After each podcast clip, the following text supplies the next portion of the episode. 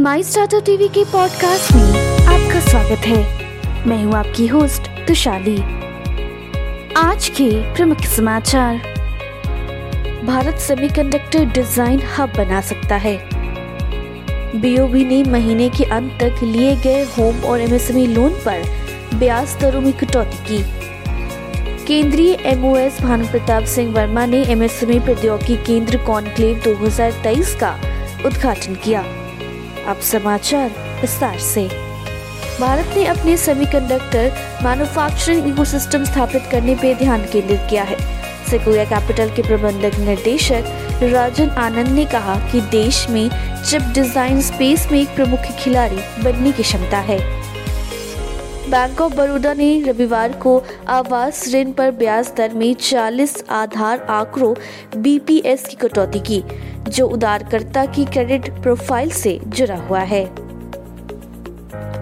केंद्रीय राज्य मंत्री भानु प्रताप सिंह वर्मा ने रविवार को ज्योति चित्रबन सोसाइटी गुवाहाटी में एमएसएमई प्रौद्योगिकी केंद्र कॉन्क्लेव 2023 का उद्घाटन किया। केंद्रीय सूक्ष्म लघु मध्यम उद्यम एमएसएमई मंत्री नारायण राणे ने युवाओं से उद्योग स्थापित करने के लिए कड़ी मेहनत करने और 2030 तक भारत को तीसरी सबसे बड़ी वैश्विक अर्थव्यवस्था बनाने के प्रधानमंत्री नरेंद्र मोदी के सपने को हकीकत में बदलने का आग्रह किया।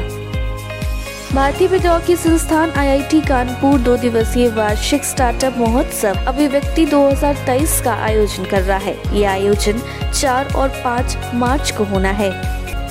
Indian Council of Medical Research, ICMR, ने National Centre for Disease informatics and research द्वारा किए गए मॉडलिंग डेटा और स्टडी कंडक्शन के अनुसार, पुरुषों की तुलना में अधिक भारतीय महिलाओं में कैंसर का निदान किया जा रहा है। दिल्ली और हरियाणा में रजिस्ट्रार ऑफ़ कंपनीज़ आरओसी के कार्यालय ने उन फर्मों के खिलाफ कार्रवाई शुरू कर दी है, जो कंपनी कानून का उल्लंघन कर कर निवेशकों को ऑनलाइन पिच वाले प्लेटफॉर्म के ज़रिए इक्विटी निवेश जुटा रहे हैं। एमएसएमई केंद्रीय digital lending platform lending card वित्तीय वर्ष 2023 में लगभग 825 से 850 करोड़ रुपए का राजस्व दर्ज करने के रास्ते पर है। शहर में स्टार्टअप नीति स्वीकार होने के छह माह से अधिक समय बीत जाने के बाद भी प्रशासन द्वारा इसकी अधिसूचना जारी की जानी बाकी है। आज के लिए इतना ही। हमारे टीवी चैनल पे 700 से अधिक स्टार्टअप और एमएसएमई शो है।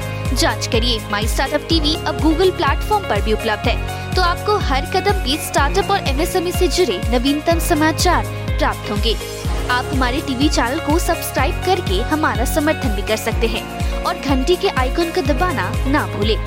आप हमें को फेसबुक ट्विटर लिंक्डइन पर भी फॉलो कर सकते हैं। या हमारी वेबसाइट www.mystartuptv.in पर जा सकते हैं। सुनने के लिए धन्यवाद।